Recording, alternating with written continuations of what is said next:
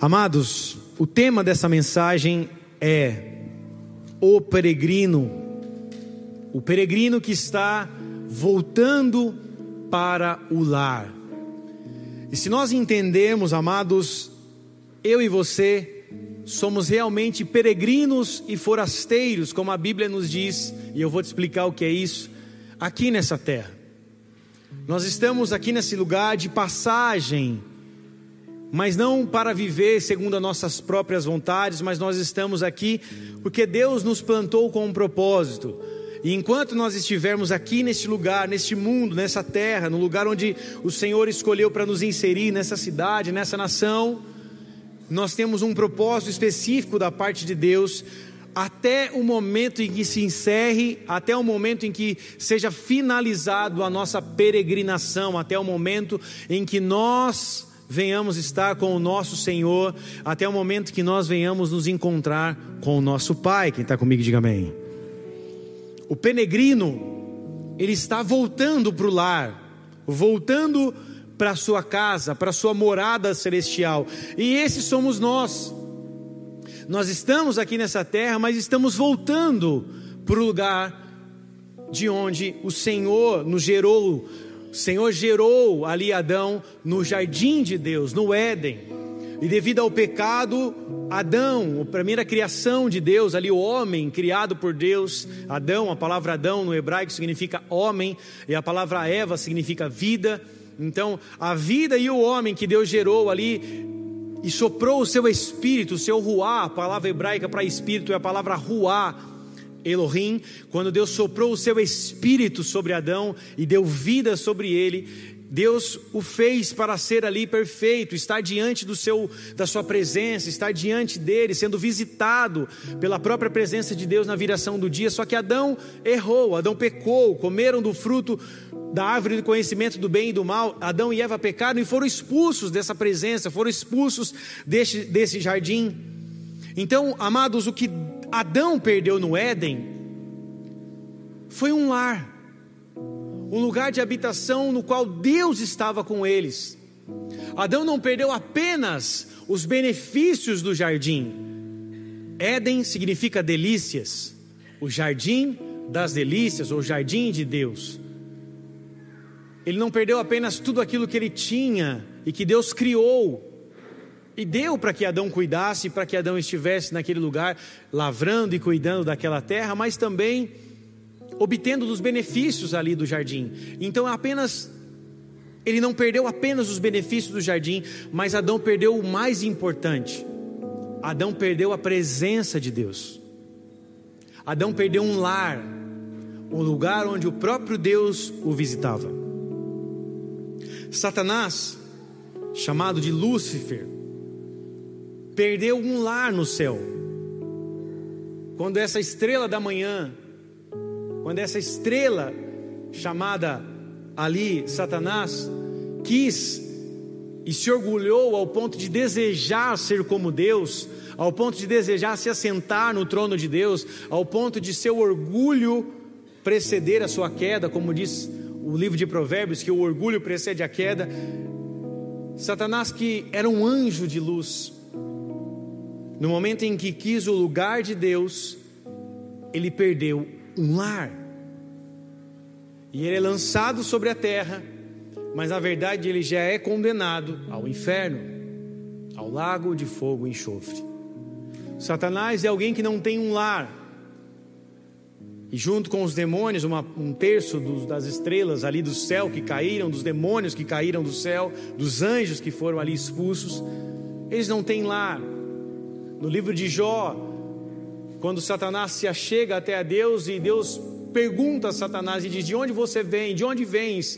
E ele diz: Eu venho de vaguear a terra.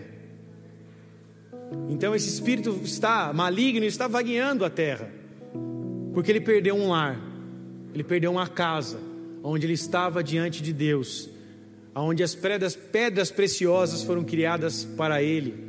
Ele era alguém que regia a adoração a Deus, um anjo de luz que se tornou ali alguém condenado ao inferno. Vocês estão aí? Amém ou não? Abrão, antes de ser Abraão, a palavra Abrão, ou o nome Abrão, significa no hebraico pai exaltado. Já a palavra Abraão significa pai de multidões. Antes de Deus mudar o seu nome de pai exaltado para pai de multidões, Abraão teve um chamado da parte de Deus de sair da sua terra, da sua casa, da sua parentela, para ir, para ir para uma terra no qual Deus iria mostrar para ele que ele não sabia qual era. Então, Abraão saiu de uma cidade chamada Ur, que era uma cidade habitada pelos caldeus, Ur dos caldeus, uma cidade ao sul da Babilônia, e que era um centro de idolatria pagã um centro de adoração à lua. Então ele sai de um lugar onde pessoas e a própria cidade, ali pelos caldeus, que eram todos místicos, adoravam outros deuses, adoravam a lua, adoravam outros itens. Ele sai dessa cidade que no seu original Ur significa labareda, ele sai desse lugar de labareda de fogos estranhos ele sai de um centro de adoração à lua, que era a casa do seu pai, chamado Terá, era em Ur dos Caldeus. Ele sai dessa terra e vai para uma terra chamada Canaã, que foi uma terra que Deus planejou para o seu povo, que foi conquistada depois por Josué no qual Deus tira o povo do Egito através do braço forte do Senhor, ao comando de Moisés e leva o povo para entrar na terra prometida, que era Canaã, através de Josué. Quem está comigo, diga amém. Então, Abrão, ele sai ali dessa terra, sai de um misticismo, sai de uma religião, sai de um centro de cultura pagã, de adoração pagã, sai da casa dos seus pais para ir para um lar que Deus disse que ele deveria habitar, que era em Canaã. Então ele sai de uma casa para ir para um lar. Ele sai da casa do seu pai em Ur, dos caldeus, para ir para o lugar que Deus havia planejado para ele, que era esse lar em Canaã. Dentro do contexto do castigo do povo de Israel, nós vemos pelo menos dois momentos que Deus castiga o povo de Israel, com um julgamento ali muito forte. Nós vemos Deus castigando o povo de Israel no deserto. Antes mesmo, Deus havia castigado o povo no Egito por mais de 430 anos, de 400 anos a 430 anos, alguns falam 450 anos, sendo ali trabalhando como escravo, vivendo como escravos ali debaixo das garras de Faraó. Depois que eles saem do Egito, eles ainda passam por mais 40 anos no deserto a fim de serem provados por Deus. A Bíblia diz que Deus provou o caráter deles no momento em que eles estavam no deserto. Então Deus, que também é um Deus de ciclos, um Deus de estações específicas, Deus permite que o povo fique ali condenado ao cativeiro por mais de 400 anos, depois Deus permite que o povo fique ali por 40 anos ali no deserto. Em outro lugar onde nós vemos também o povo sendo recluso, condenados, vivendo ali como escravos, foi na Babilônia. Essa escravidão durou por volta de 70 anos e tanto Egito como deserto e como a Babilônia nada mais é do que o povo sendo tirado do seu lar para viver como escravo. E logo após a volta para o lar, ou a conquista do lar através de Moisés e Josué, passa-se os 40 anos de deserto e eles conquistam novamente o lar que Deus havia planejado para eles, que Deus havia prometido. O lar que Deus deu ao pai da fé chamado Abraão, o pai de multidões. Eles conquistam Canaã, saem do deserto conquistam Canaã e voltam para o lar. Depois dos 70 anos da Babilônia do cativeiro, Zorobabel, juntamente depois com Neemias e Esdras, eles voltam do cativeiro para reconstruir os muros de Israel, para reconstruir os muros de Jerusalém e novamente fazerem um lar, porque a cidade estava devastada. Os babilônicos devastaram a cidade, quebraram o templo, botaram fogo nas muralhas. Era uma cidade que não era mais fortificada, era uma cidade que qualquer pessoa poderia entrar, era uma cidade acabada, inabitada praticamente. Só sobraram poucos moradores e habitantes. Mas quando Zorobabel volta, na primeira comitiva saindo ali da Babilônia, e também voltando com Neemias a fim de reconstruir Israel, de reconstruir os muros e de fazer novamente Israel uma nação, Deus estava nada mais do que tirando o povo da Babilônia para colocar o povo novamente sobre um lar, no qual eles nunca deveriam ter saído.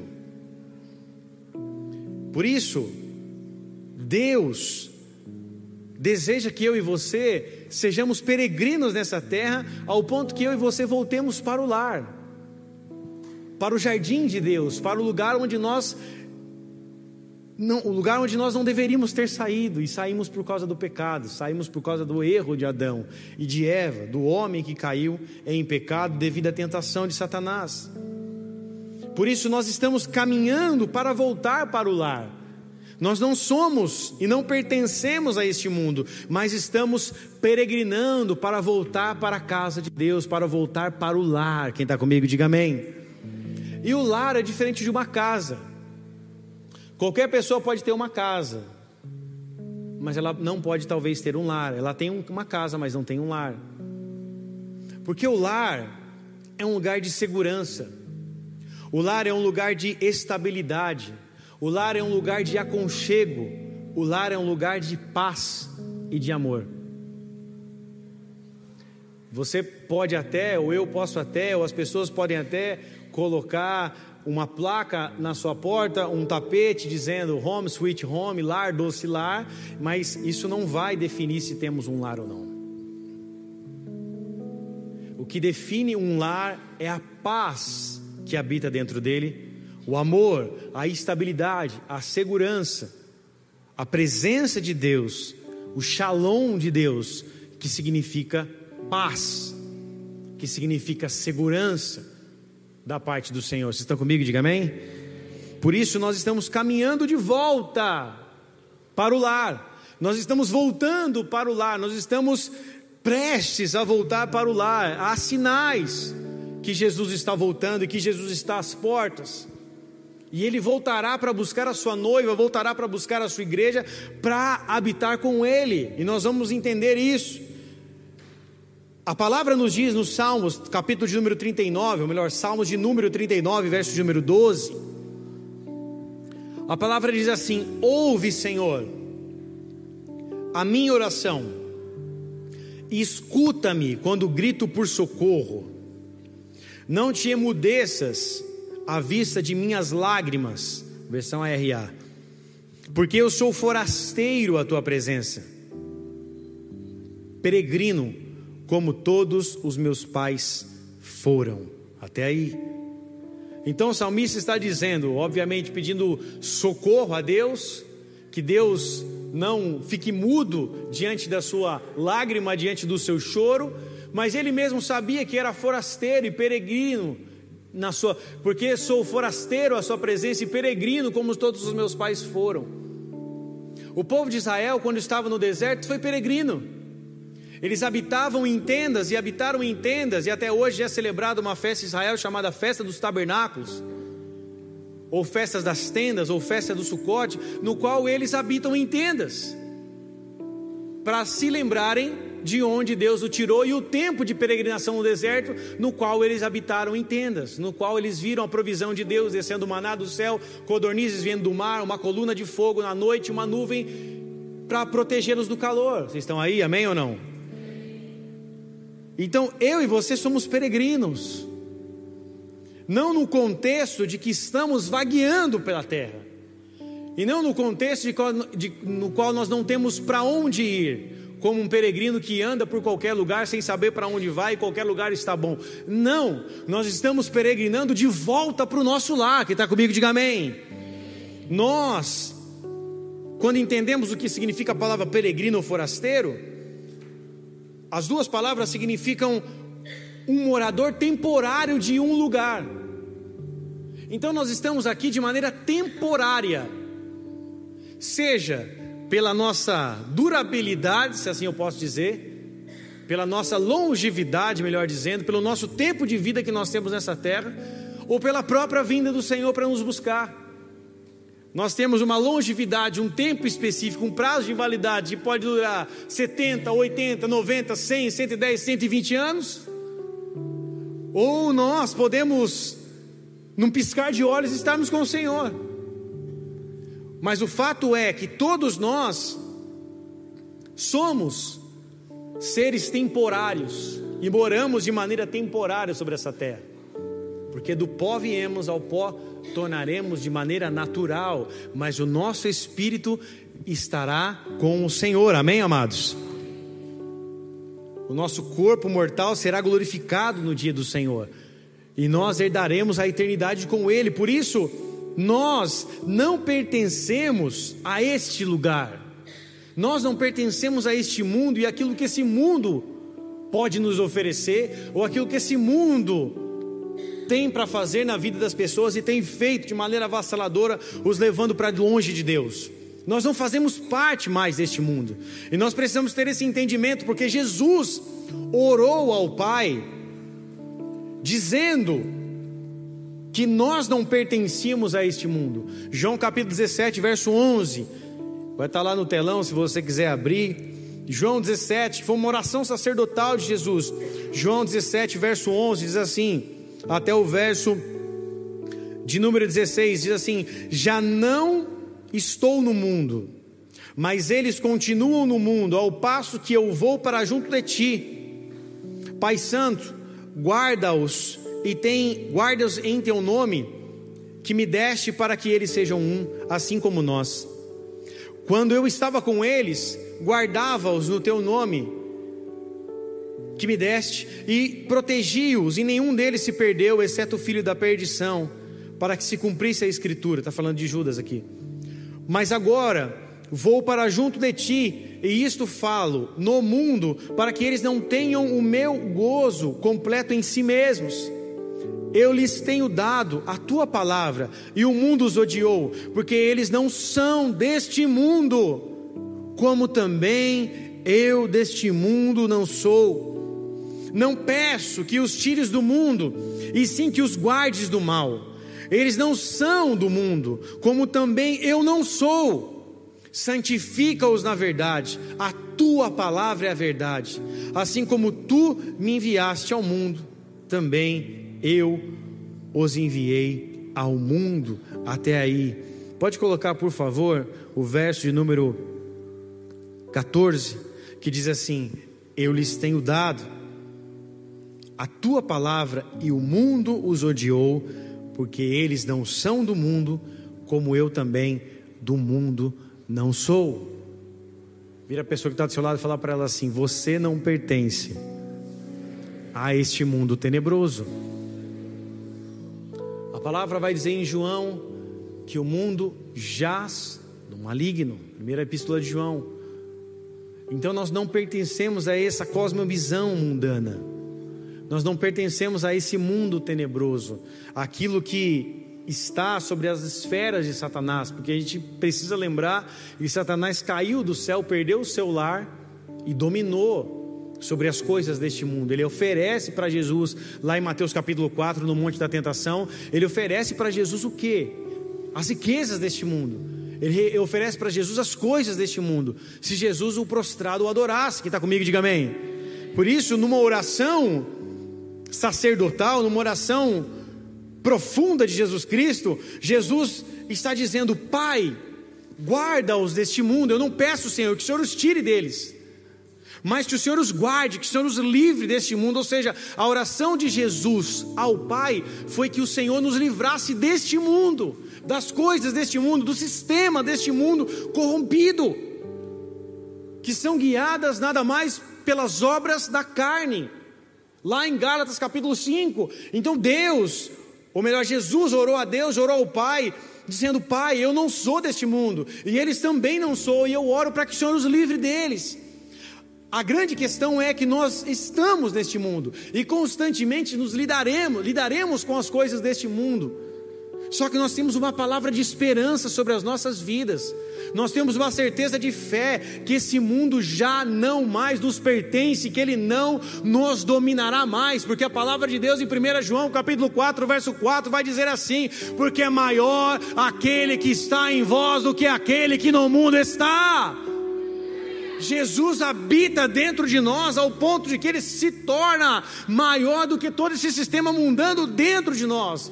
E assim nós somos guiados pelo seu Espírito que ele deixou para nós, para que nós não fiquemos sozinhos. Ele sobe ao céu, mas desce o Espírito Santo. E o Espírito Santo vem sobre, no, sobre nossas vidas para nos guiar, para nos conduzir, para nos consolar, para ser um amigo fiel. Então nós não estamos sozinhos neste mundo, a Deus dará. Nós temos alguém que está cuidando de nós, nós temos alguém que ora por nós, porque a Bíblia fala que nós não sabemos como orar, mas o Espírito intercede por nós com gemidos inexprimíveis. Então o Espírito de Deus nos guia, nos direciona, diz: ó, oh, essa porta você não deve entrar, esse caminho não vai te levar para lugares legais. A própria palavra de Deus nos direciona, porque a palavra é o próprio Jesus falando conosco, conosco, é o próprio Verbo nos direcionando, é o próprio Deus falando conosco. É o próprio Senhor dizendo: Você não pode fazer parte deste lugar. A porta que você foi chamado para entrar não é a porta larga, mas é a porta estreita. Porque a porta larga vai te levar à perdição, vai te levar para o lugar onde Judas foi que é o lugar da perdição, o filho da perdição. Deus não nos chamou para que esse mundo nos domine ao ponto de nos aprisionar, porque as pessoas que estão sendo que estão sendo conduzidas por esse mundo, elas vivem uma falsa liberdade ou uma libertinagem. Na verdade, elas estão presas nas drogas, no álcool, na prostituição, presas em seus medos, escravos de si próprios, das suas vontades, dos seus prazeres. E não foi para isso que Jesus morreu, foi para a liberdade que ele nos libertou. Ele morreu e levou sobre nós os seus pecados. Ele não habitou. O homem que não conheceu o pecado se fez pecado para morrer na cruz do Calvário pelas nossas vidas e levar os nossos pecados para que eu e você tivéssemos liberdade. Vocês estão aí, igreja? Por isso eu e você fomos chamados a um, um estado de liberdade. De liberdade em Deus, e não de uma prisão deste mundo. Por isso, o Senhor nos disse também, através do Senhor Jesus, dizendo, João 14, verso 1 ao 4. João 14, o Senhor nos dá uma palavra profética, ou seja, uma palavra de esperança, de algo que vai acontecer. Jesus está dizendo: Eu vou fazer isso na vida de vocês. João 14, 1. Ele está dizendo assim: Não se turbe o vosso coração. Credes em Deus, credes também em mim. Na casa de meu pai há muitas moradas. Se assim não fora, eu não vos teria, eu não vou-lo teria dito. Pois vou preparar-vos um lugar. E quando eu for, eu vou e, vos preparar lugar, voltarei para vós, receberei para mim, voltarei e vos receberei para mim mesmo, para que onde eu estou estejais vós também, e vós sabeis o caminho para onde eu vou. Jesus está dizendo: não fiquem preocupados. A palavra turbe no grego significa a palavra agitação, ou o significado de ser sacudido. Jesus está dizendo: não fiquem agitados com alguém que está sendo sacudido. E essa agitação, na palavra turbe no grego, significa agitação do mundo, agitação, agitação da mente, coisas que tiram a nossa paz, coisas que nos fazem impacientes, coisas que nos fazem preocupados demais com as coisas deste mundo. E você precisa entender que tudo aquilo que você foca se expande tudo aquilo que você dá foco vai se expandir. Se você deseja, deseja comprar um carro ou trocar de carro e você procura a marca X, Y ou Z, você vai começar a ver desses carros na rua. Você nunca tinha parado para pensar naquele carro, mas a partir do momento em que você começa a olhar naquele carro na LX ou vai numa concessionária, parece que todo lugar que você vai você está vendo esse carro. Quem já passou por isso? Se a gente for para a internet, a gente nem precisa gastar os nossos olhos, porque os próprios logaritmos farão isso por nós. Se você procurar lá, tênis da Nike, número 34, os logaritmos de pesquisa já vão te entregar ali na quando você estiver em qualquer rede social, qualquer lugar da internet, vão estar te mostrando lá, tênis Nike, número 34. Tênis Nike, número 34. Tênis Nike, número 34. É assim ou não é? Porque você focou, você pesquisou e expandiu. Aquilo vai estar diante dos seus olhos a todo tempo.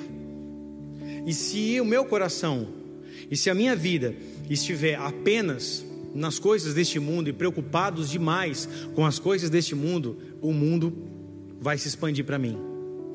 E os meus olhos vão estar somente neste mundo. E meu coração vai estar como esse coração que Jesus disse para não estar agitado, sacudido, esse coração agitado pelas coisas deste mundo que tiram a nossa paz. Jesus disse para que nós tenhamos, Jesus disse que nós deveríamos crer nele, crede em Deus e crede também em mim. Então nós precisamos crer, amados, que esse tempo que nós estamos aqui é passageiro e que nós estamos voltando para o lar como peregrinos. Deus nos chamou e preparou o lugar para nossas vidas, como lá está em João 14. Jesus tem uma morada para nossas vidas, dizendo: Na casa de meu pai há muitas moradas, e eu vou para preparar esse lugar para você. Então, vira a pessoa que está do seu lado e fala para ela assim: Já tem um lugar preparado para você no céu. Agora acha uma pessoa bonita aí do seu lado.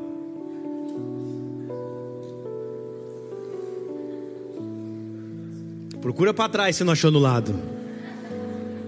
Se você é casado, continua olhando para o lado mesmo. E fala para ele assim: existe uma morada, um lugar, um lar que Deus separou para a minha vida e para a tua vida, e para lá que nós devemos voltar e habitar na eternidade com o nosso Pai. Vocês estão aí? Você pode aplaudir a Jesus por isso? Amém ou não?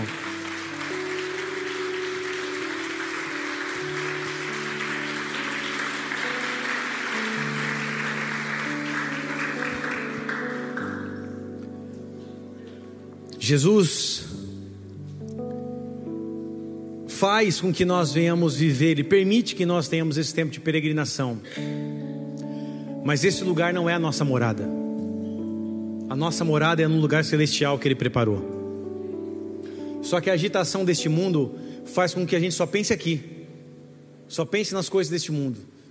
Tem que casar, tem que comprar casa, tem que comprar carro, tem que trocar, tem que me estudar, tem que isso, tem aquilo, tem que fazer outro, tem que pagar a faculdade, tem que pagar a escola, tem que pagar a luz, tem que pagar a água. Tudo isso faz parte da nossa vida. Só que tudo isso irá ficar no dia do Senhor nós não levaremos nada para o céu. As nossas conquistas, nossos diplomas, nossos carros, casas, conta bancária, influência, nossas redes sociais,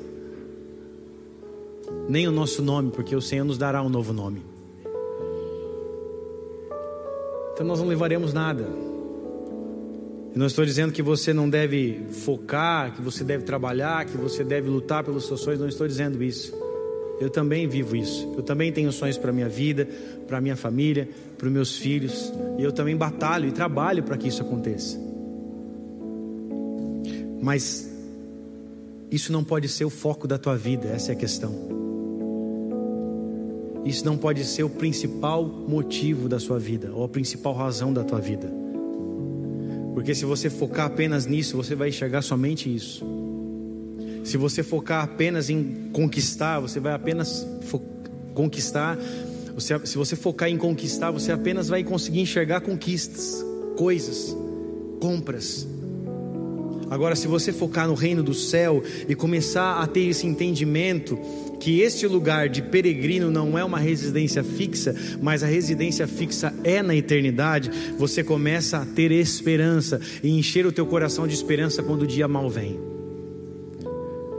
O apóstolo Pedro vai dizer na sua primeira epístola, de capítulo número 2, verso número 11, primeira epístola de Pedro 2, 11, diz assim: Amados, exorto-vos como peregrinos e forasteiros, 1 Pedro 2,11, como peregrinos e forasteiros que sois, a vos absterdes das paixões carnais que fazem guerra contra a alma as paixões carnais deste mundo tenebroso, as coisas que esse mundo tenebroso, essa mesa de Nabucodonosor, essa mesa da Babilônia, esse banquete da Babilônia, que traz confusão, que traz incertezas, que traz morte para nossas vidas.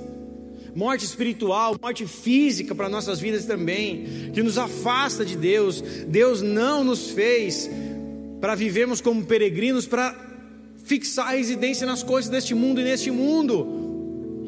Mas como peregrinos que nós somos e forasteiros, Deus nos chama para abandonar todas as coisas que nos aprisionam a este mundo, para que nós estejamos caminhando para a eternidade. Vocês estão aí, amém ou não? Nós não somos esses peregrinos, como eu disse, que não sabem para onde ir ou que estão passando, perdendo tempo nessa terra, ou não estão nem aí para aquilo que está acontecendo, não. Nós sabemos de onde viemos e sabemos para onde estamos indo. Nosso lugar não é essa terra, mas nosso lugar é o céu. Por isso o apóstolo Paulo vai dizer em Efésios capítulo 2, verso 18, Efésios 2, 18 ao 22, o apóstolo Paulo vai dizer assim: porque por ele, ambos temos acesso a, ao Pai em um espírito.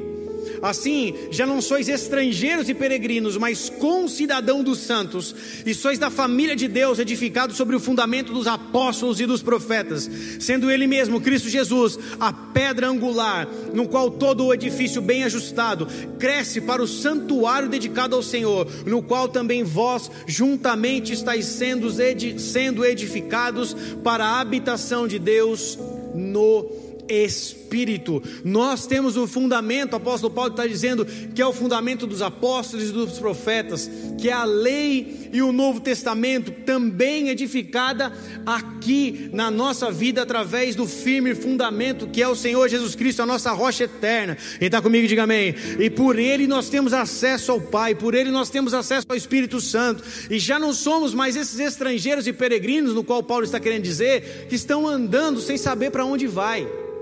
Não, nós somos esses concidadãos dos santos, nós somos família de Deus, corpo de Cristo, que está edificado sobre uma rocha e não sobre areia. Nós estamos edificados sobre o próprio Senhor Jesus Cristo, no qual assim nós somos habitação da parte de Deus, porque os nossos pés estão fixados na Sua presença e na Sua palavra. Por isso, eu e você não fomos chamados para construir coisas fúteis nessa terra, mas fomos chamados, amados, para construir para a eternidade, para não ajuntar tesouros nessa terra mas nós somos chamados para juntar tesouros no céu. Mateus 6, do 19 e 21 vai dizer: Não acumuleis para vós tesouros sobre a terra, onde a traça e a ferrugem consomem, e os ladrões escavam e roubam, mas ajuntai para vós outros tesouros no céu, aonde a traça e nem a ferrugem corrói, é onde os ladrões não escavam e nem roubam, porque onde está o teu tesouro, está o teu coração. Vocês estão aí?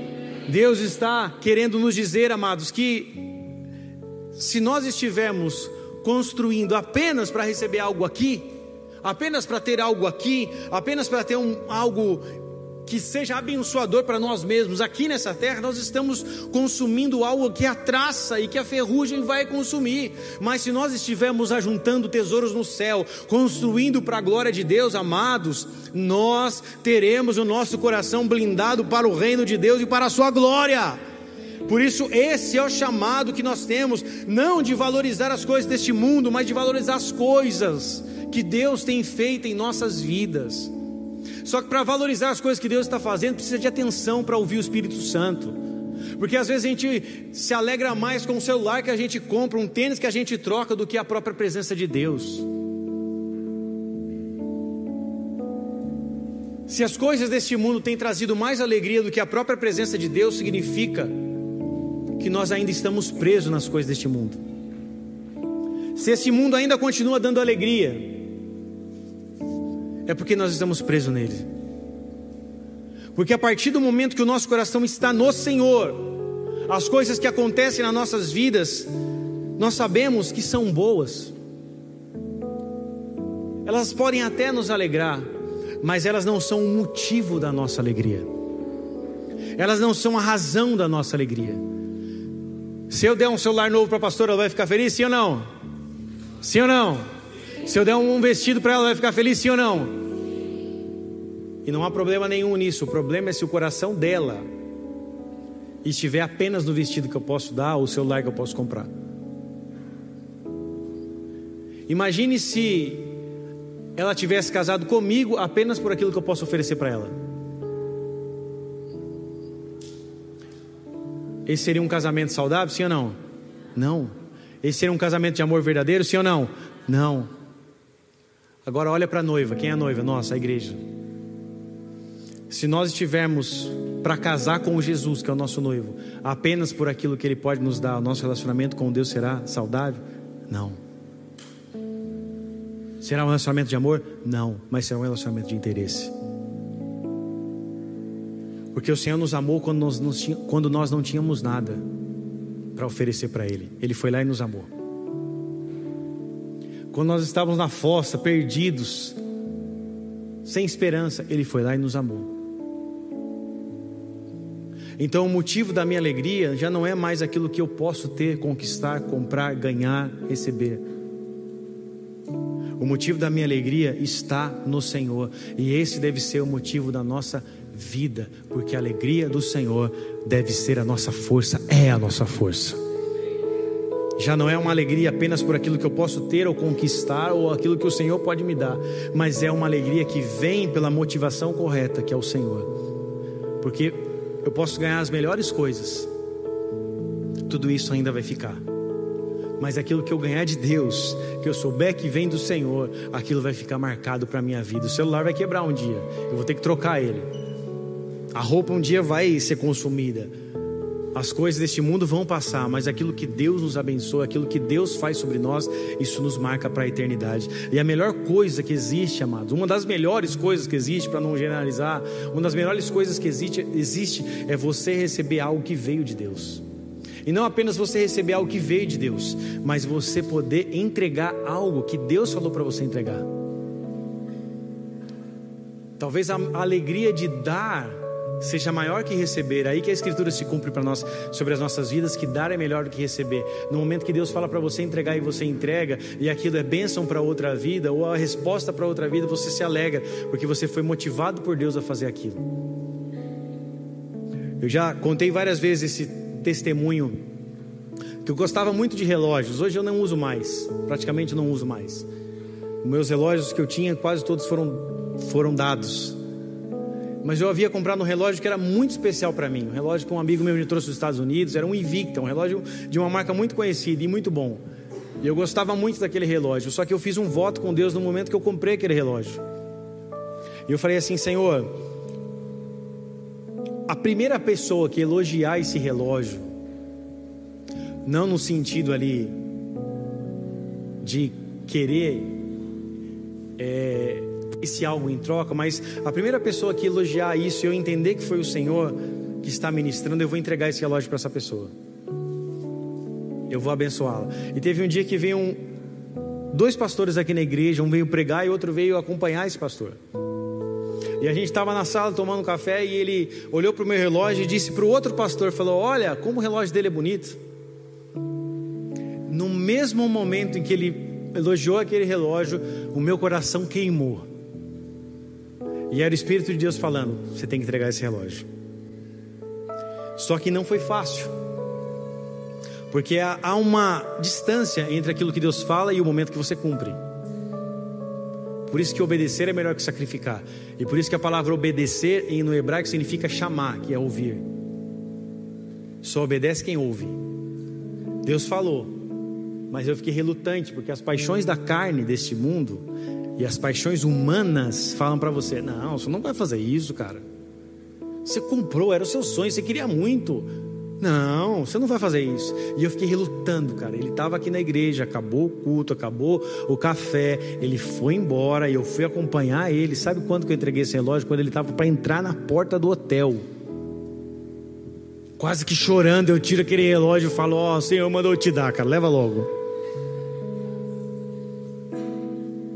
E depois ele ainda me diz assim: Rodolfo, glória a Deus, porque eu nem gosto tanto de relógio assim. Eu falei: Ah, legal, né? Devolva-me então, né? Só que aquele relógio foi uma resposta de Deus para a vida dele, de um tempo específico que Deus estava fazendo algo. Vocês estão aí, amém ou não? E a alegria de dar é melhor que a alegria de receber, ao ponto que você entende que essa tampa de garrafa que Deus te deu não é sua, mas foi Deus que te deu. E se Ele pedir para você entregar, você tem que entender que não é seu, mas é de Deus. Quem é pai aqui e mãe? Você precisa entender que o filho não é teu, a filha não é tua, ela pertence ao Senhor. Antes de ser gerado por vocês, foram gerados por Deus. Deus que soprou vida sobre eles. E se um dia Deus pedir o seu filho dizendo: o seu vai morar nos Estados Unidos, o seu vai para Israel, ou o seu vai para qualquer outro lugar do Brasil, morar distante de você, você tem que entender que ele não é seu, mas ele é do Senhor. Estão aí? E se Deus faz isso com um filho, como fez com Abraão, imagine com um relógio. Existem muitas coisas que Deus fala no nosso coração, só que a gente, pela maldade do nosso coração, eu não estou dizendo que você é mal, que eu sou mal, mas pela raiz do pecado de Adão, nós retemos. Fala, não, não, não, isso, isso aqui não, isso eu não dou. Da mesma forma, nós falamos isso aqui eu não dou, e outras formas nós falamos isso aqui eu não abro para que Deus me cure, isso aqui eu não abro para que Deus faça algo, e assim continuamos vivendo coisas deste mundo ou sendo ludibriados pelas coisas deste mundo. Olha para uma pessoa bonita do seu lado e fala para ela assim: que em nome de Jesus, o mundo já não brilhe mais em seus olhos. Porque o Senhor deseja nos livrar deste mundo. E como dizia John Bunyan, ou Joe Bunyan, no seu livro O Peregrino, uma das frases do livro diz assim: estar em paz com o pecado é, uma das, é um dos maiores sinais de um, estado, de um estado passível de condenação. Estar em paz com a natureza carnal humana é estar no estado passível, ou seja, eu não reajo e não faço nada para que a condenação não venha sobre mim. Nós não fomos chamados para isso. Nós, como peregrinos, voltando para o lar, que é a nossa terra, a nossa casa, a nossa morada celestial, o Senhor nos fez para não aceitar esse poder destrutivo do pecado, mas vencê-lo através do sangue de Jesus Cristo. Por isso o pecado já não nos aprisiona mais, as coisas deste mundo já não brilham mais sobre as nossas vidas, a malignidade deste mundo já não tem mais poder sobre nós, a dor, os traumas, os dilemas, tudo isso nós colocamos dos pés do Senhor Jesus Cristo, para que um dia, quando o Senhor voltar sobre nós, ou nós dormimos para o Senhor, nós estejamos prontos para dizer: Maranata, hora vem, Senhor Jesus, para que nós estejamos prontos para voltar para o lar como Mefibosete voltou para o lar, como o filho pródigo voltou para o lar,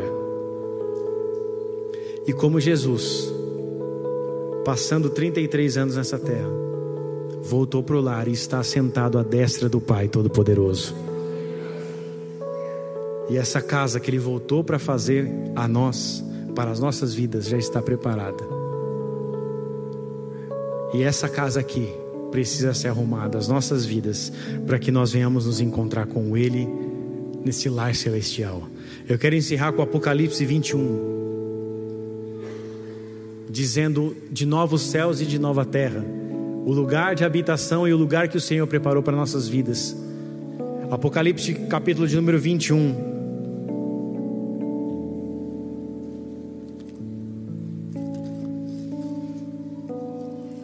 O último texto dessa noite diz assim: Vi novo céu e nova terra. Pois o primeiro céu e a primeira terra passaram e o mar já não existe. Vi também a cidade santa, a nova Jerusalém, que descia do céu da parte de Deus, ataviada como noiva adornada para o seu esposo. Então ouvi grande voz vinda do trono dizendo: Eis o tabernáculo de Deus com os homens. Deus habitará com eles, e eles serão povo de Deus, e Deus mesmo estará com eles. É o Éden de volta, amados. Amém ou não? E lhes enxugará de todos os de todos os olhos, enxugará dos olhos toda lágrima, e a morte já não existirá, já não haverá luto, já não haverá pranto, nem dor, porque as primeiras coisas se passaram. E aquele que está sentado no trono disse: Eis que faço nova todas as coisas. E acrescentou: Escreve, porque essas palavras são fiéis e verdadeiras. Disse-me ainda: Tudo está feito. Eu sou o Alfa e o Ômega, o princípio e o fim. Eu a quem tem eu e a quem tem sede darei de graça da fonte da água da vida.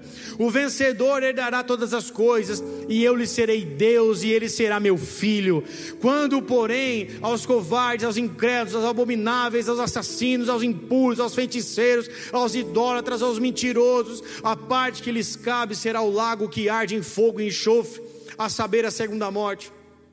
Então veio um dos sete anjos, que tem as sete taças cheias dos últimos flagelos, e falou comigo, dizendo: Vem, mostrar-te-ei a noiva, a esposa do cordeiro, e me transportou em espírito até uma grande e elevada montanha, e me mostrou a cidade, Jerusalém, que descia do céu, da parte de Deus, a qual tem a glória de Deus.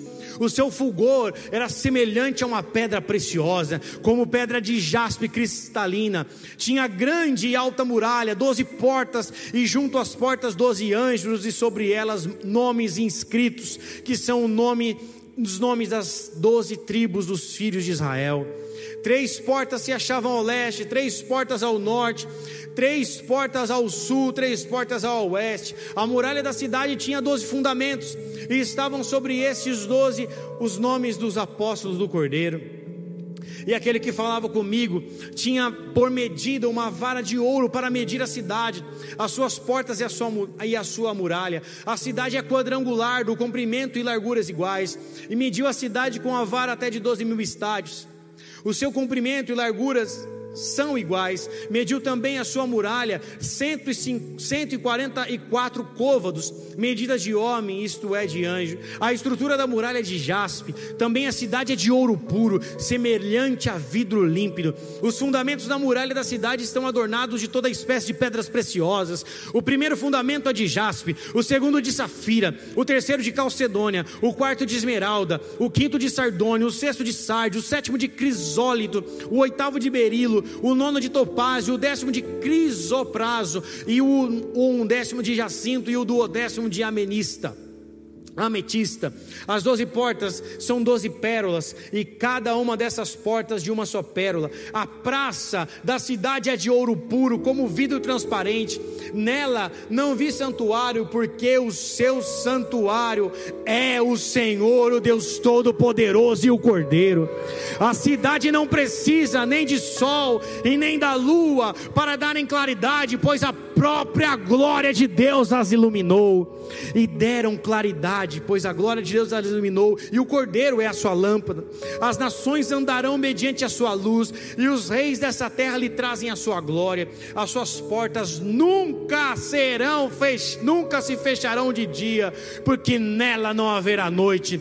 E lhe entrarão a glória e as honras da nação e nela nunca jamais penetrará coisa alguma contaminada, e nem o que pratica abominação e mentira, mas somente os escritos no livro do Cordeiro.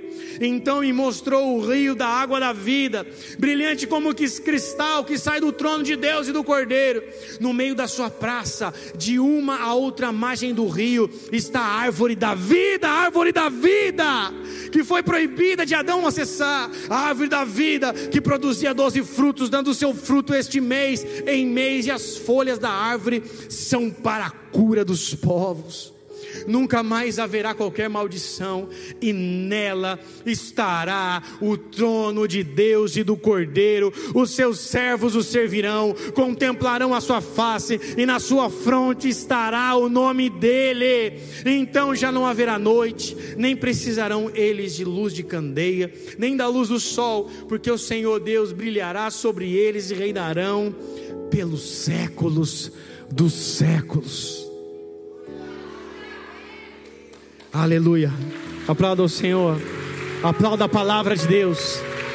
Feche seus olhos, curva sua cabeça. Há novos céus, a nova terra, a nova Jerusalém que desce do céu. O próprio Cordeiro de Deus estará brilhando sobre nós. Lá não haverá choro, já não haverá dor, já não haverá morte porque o próprio Senhor enxugará de nós todas as lágrimas. Amados, esse é o lugar preparado para nossas vidas, nós não conseguimos mensurar, nós não conseguimos talvez imaginar com a nossa capacidade humana aquilo que nos aguarda e aquilo que está reservado para nós no céu. Só que Deus, amados, quer nos lembrar nessa noite que, como peregrinos nessa terra, o nosso lugar não é aqui, nós não somos deste mundo, assim como Jesus não é deste mundo, mas nós estamos caminhando para voltar para o lar, nós estamos caminhando para voltar para o jardim de Deus, nós estamos caminhando para voltar para o lugar onde da árvore da vida está inserida, nós estamos voltando para o lugar onde nós nunca deveríamos ter saído. O pecado nos tirou do jardim de Deus, mas o sangue do Senhor Jesus Cristo pagou o preço pelos nossos pecados. Ele mesmo escreveu o seu nome no livro da vida, o nosso nome no livro da vida, e o Pai nos dá acesso novamente a entrar na sala do trono. A entrar na Nova Jerusalém, há um lugar, há uma morada, um lar está sendo preparado para a minha vida e para a tua. E os nossos olhos precisam estar voltados para o alto. Por isso que o Senhor deseja fazer conosco nessa noite. É que o nosso coração não esteja mais como esse coração agitado com as coisas deste mundo. Não se turbe o vosso coração. Crede em Deus. Crede em mim. Na casa do meu pai há muitas moradas. Que nós voltemos os nossos olhos para o dia do Senhor, para a morada celestial, para o nosso lugar de habitação, para o céu. O Evangelho é o único lugar que te testifica de um futuro. E no momento em que o Senhor voltará para nos buscar, voltar para nos buscar,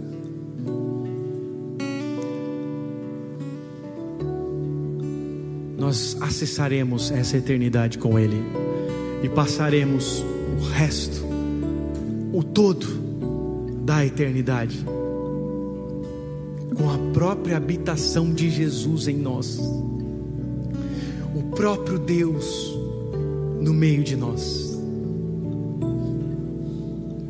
Há uma recompensa sobre nós. Há uma recompensa para nós é difícil muitas vezes abrir mão deste mundo. Mas Jesus venceu a morte para nos dar o acesso à vida eterna. E se com Ele morreremos, com Ele também seremos glorificados.